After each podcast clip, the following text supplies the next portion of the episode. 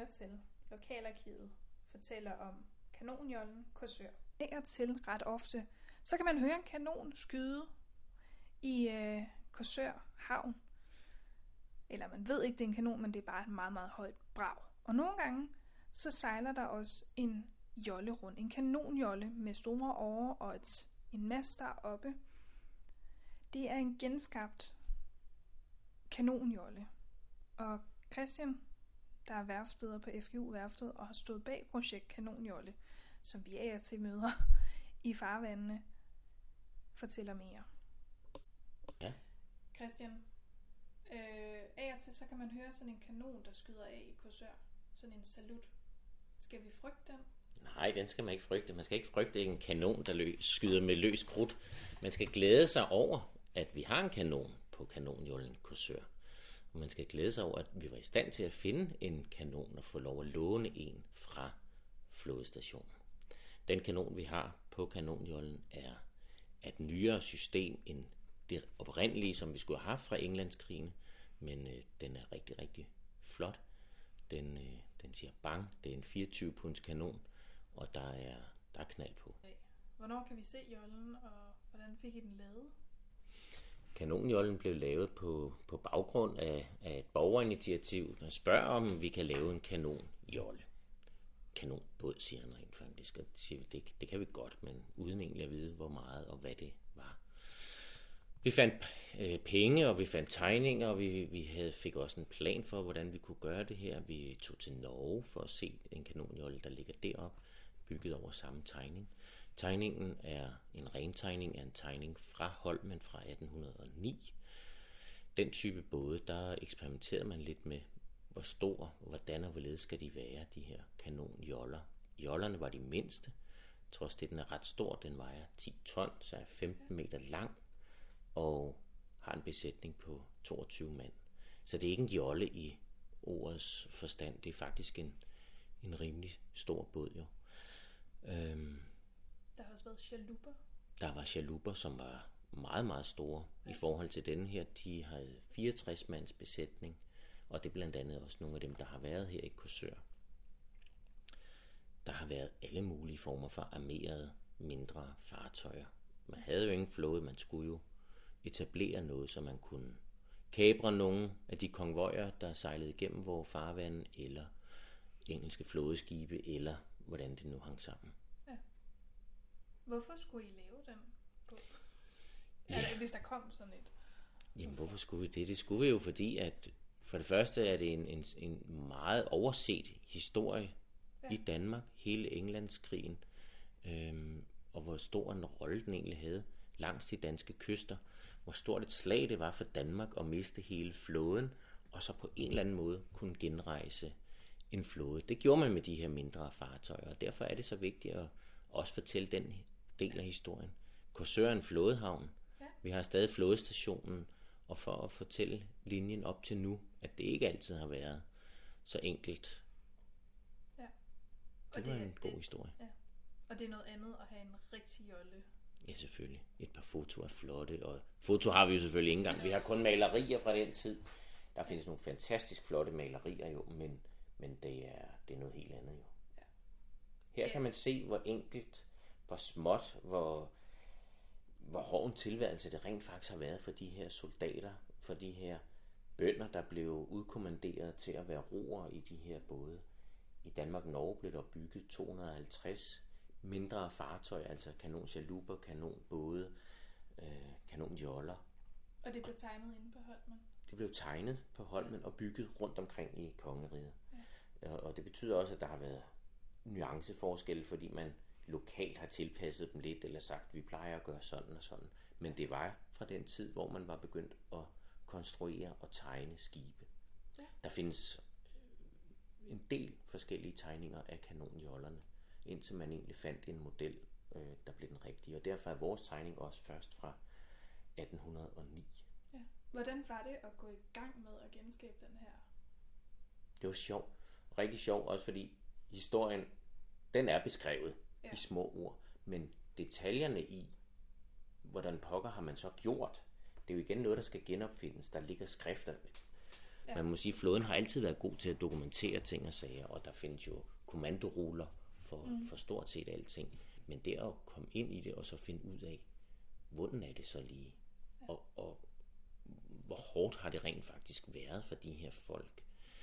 Hvor tungt var det at, at bakse rundt med de her øh, kanoner? Hvor, hvor dårligt kunne de sove ombord? Ikke? Der var jo ingen plads ombord i de både.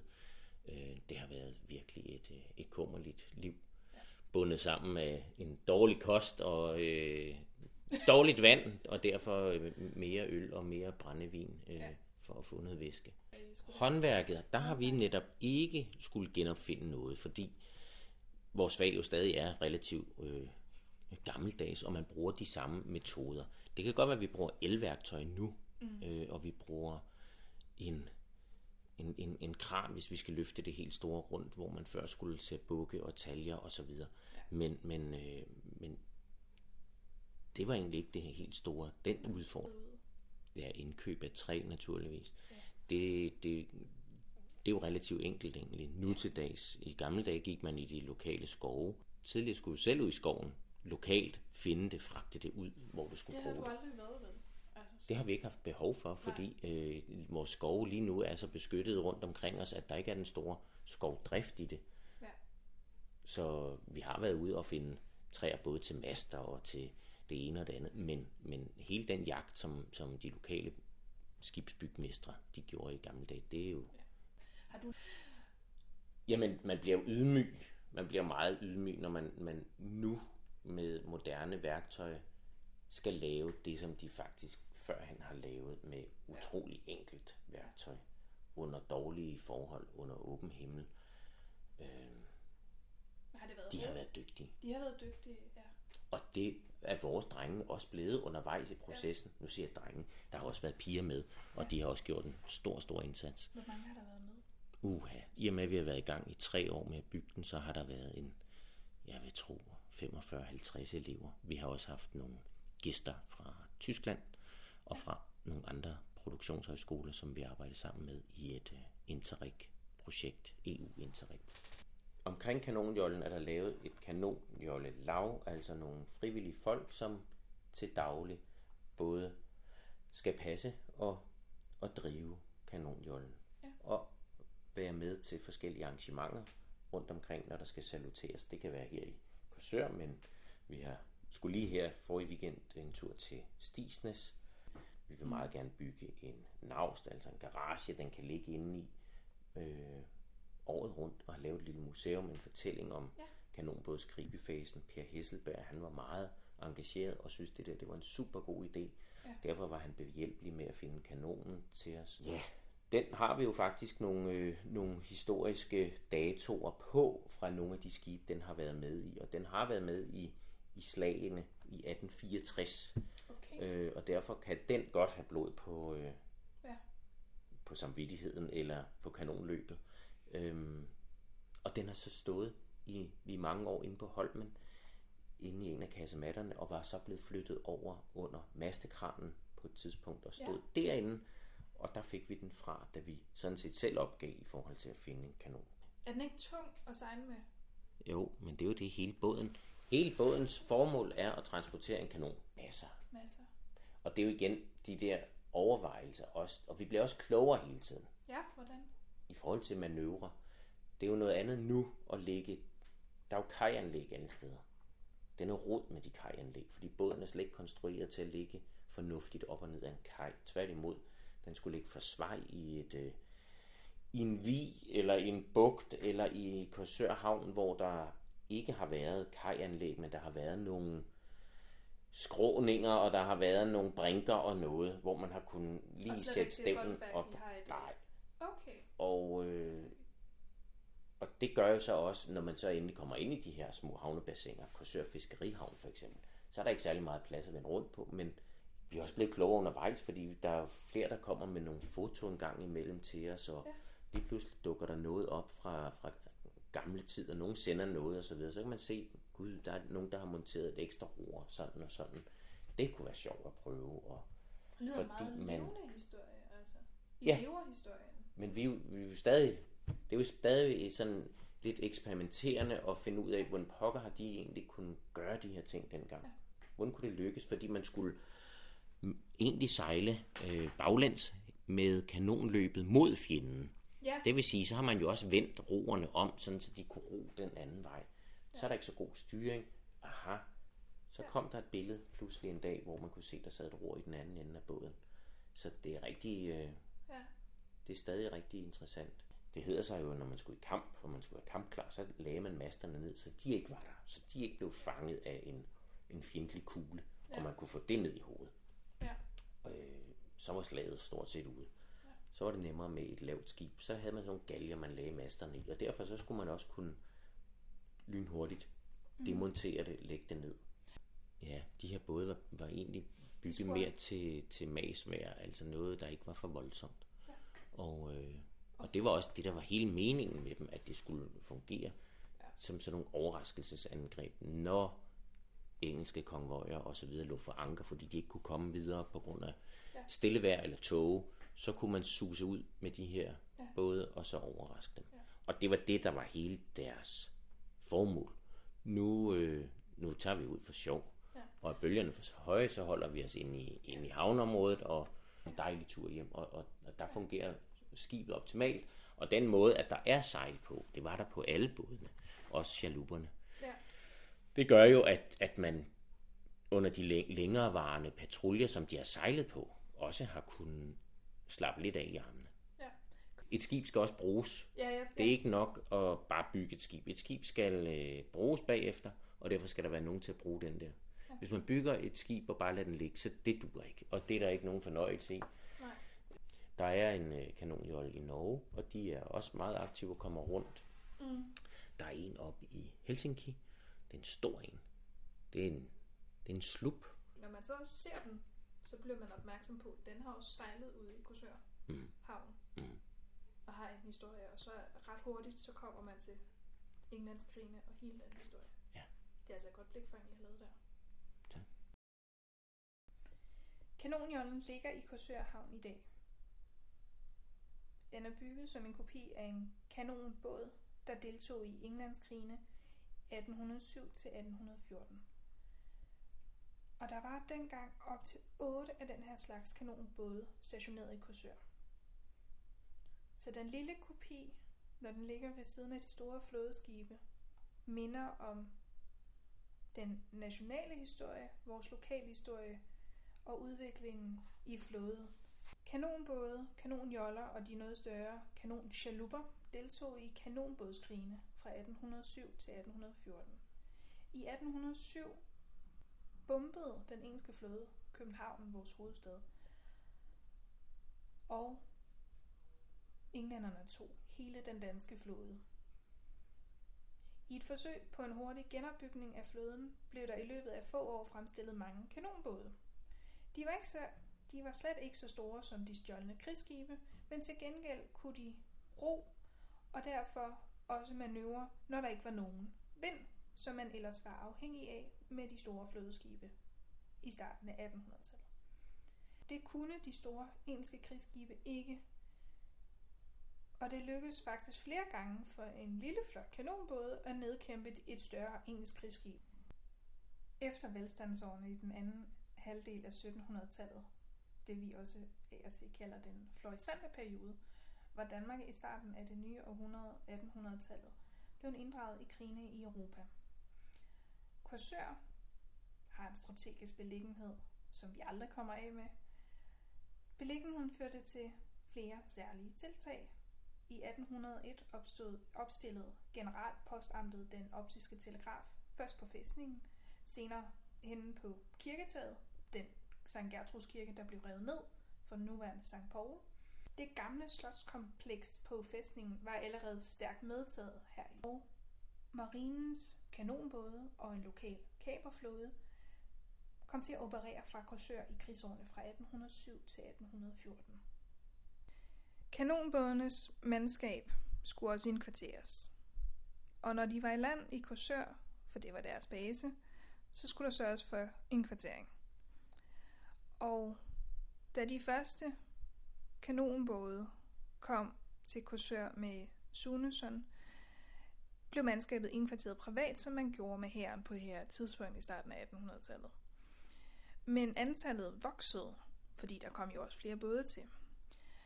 Og på et tidspunkt havde der været omkring 500, så der blev også bygget barakker til dem, blandt andet ud til vandet ved Sylovsvej, og vi kan på ingen måde se spor af det i dag, fordi byen har udviklet sig siden. Men vi kan finde spor af mandskabet, og de familier, der fulgte med, fordi familien fulgte med manden på arbejde. Og vi kan se flere af dem i begravelsesprotokollerne.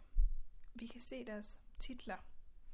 Vi kan se børnenes navne. Desværre er det ikke alle, der overlever, for børnedødeligheden var høj, men også kvinderne, navnene og faktisk også flere af de ombordværende på kanonbådene i floden på det her tidspunkt mellem 1807 og 1814, der boede i Korsør.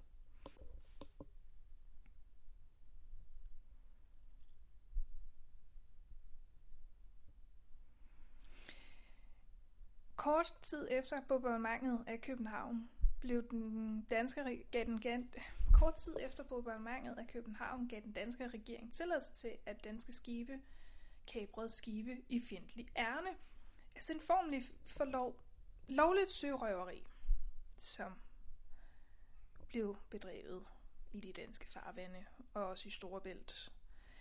Og det var også derfor, at kolonierne kunne ikke, skulle ikke sejle så langt ud, men de skulle kabre de engelske skibe, der lå eller stødt på grund i Storebælt.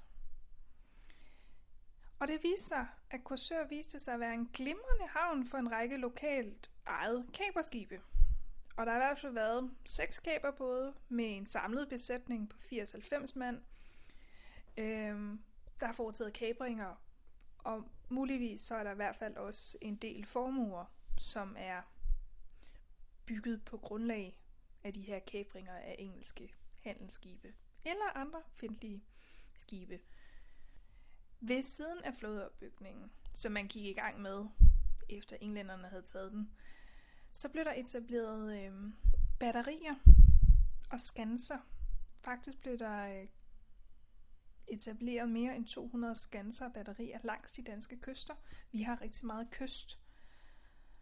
Og en af dem er faktisk Stisnes batteri, som man stadigvæk kan besøge og af og til at opleve kanoner dernede blev skudt af, for ligesom at lige historien i gang om den gang Englandskrigene var i vores farvande i nærheden.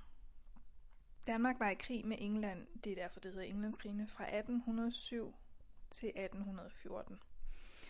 Og postbådene i Storebælt blev, øh, store, postbådene i Storebælt blev ofte udsat for angreb fra de engelske skibe, som for eksempel da et par postbåde på vej fra til Langeland blev forfulgt og beskudt af en engelsk jagt og måtte søge ind under land for beskyttelse for skansen ved Lohals. Datid så Englandskrigene skabte også en masse slag.